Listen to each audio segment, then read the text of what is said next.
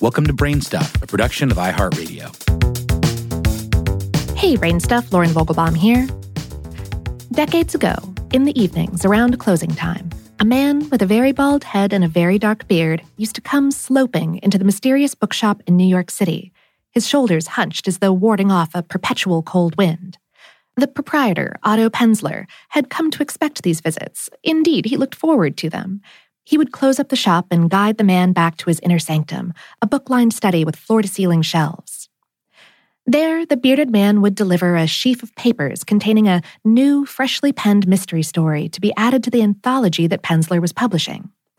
The writer refused to take any money for his efforts, even though Penzler was paying well. He craved a different compensation. His eyes gleamed as Penzler slid his payment across the desk between them. It was a stack of used books containing dozens of stories written in the mystery genre. Later that night, he would devour them one by one. But first, Penzler and the bearded man would talk and talk. They talked about books, about life. Otto Penzler was just recovering from a devastating breakup, and so they spoke about that at length. In a recent phone interview for this article, Penzler remembered that at a certain juncture, his guest said something so piercingly insightful and eloquent about the breakup that it took his breath away. Penzler said, I wish that I could remember what he said, but I failed to write it down. But What I do remember is that when I expressed my amazement at his facility with words, he just shrugged and said, I guess that's why they call me a poet. He could have added, among many other things, because our bald and bearded man was Shel Silverstein, a true Renaissance man. Of course, many of us know him as the author and illustrator of The Giving Tree, A Light in the Attic, and Where the Sidewalk Ends, among many of the other wildly successful books that he wrote and drew for children. But that's only the tip of the proverbial iceberg. Silverstein also drew cartoons and wrote plays for adults, and penned numerous songs, especially country songs.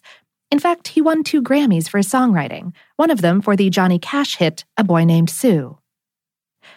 Sheldon Allen Shel Silverstein was born into a Jewish family in Chicago in 1930. His father ran a bakery, which only began to thrive in the wake of the Great Depression. After high school, Shel spent some time studying at the Art Institute of Chicago and later at Roosevelt University, but was drafted into the U.S. Army. Serving in Korea and Japan, Silverstein began working for the military periodical The Stars and Stripes, and it was there that he began regularly publishing his idiosyncratic cartoons. After his military service, Silverstein got a job as a cartoonist for the fledgling magazine Playboy. For his Playboy gig, he traveled the world, sending cartoon dispatches from far and wide. In 1963, Silverstein met book editor Ursula Nordstrom, who prodded him into writing books for children. And that same year, he wrote The Giving Tree, a book about the nature of altruism and selfishness that would become his most famous and popular work.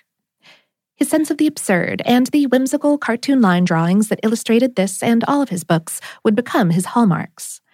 In deceptively simple language, his exploration of the innocence and imagination of childhood made him one of the most celebrated and widely read authors for generations of children and adults alike.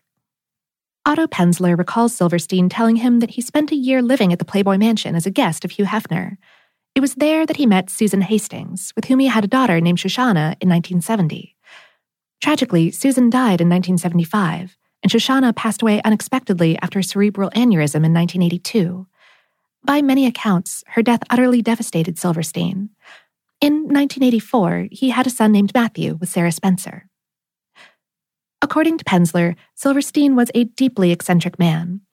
Penzler told us, for instance, it wasn't unusual for him to be having dinner in a restaurant with a group of friends, and then suddenly announce that he was done.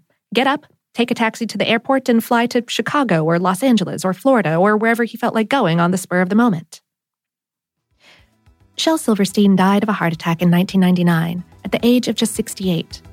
But in story, song, and image, he left behind a remarkably prolific artistic record.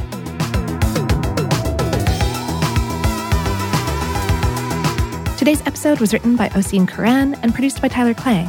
For more on this and lots of other topics, visit howstuffworks.com. Brainstuff is a production of iHeartRadio. For more podcasts from iHeartRadio, visit the iHeartRadio app, Apple Podcasts, or wherever you listen to your favorite shows.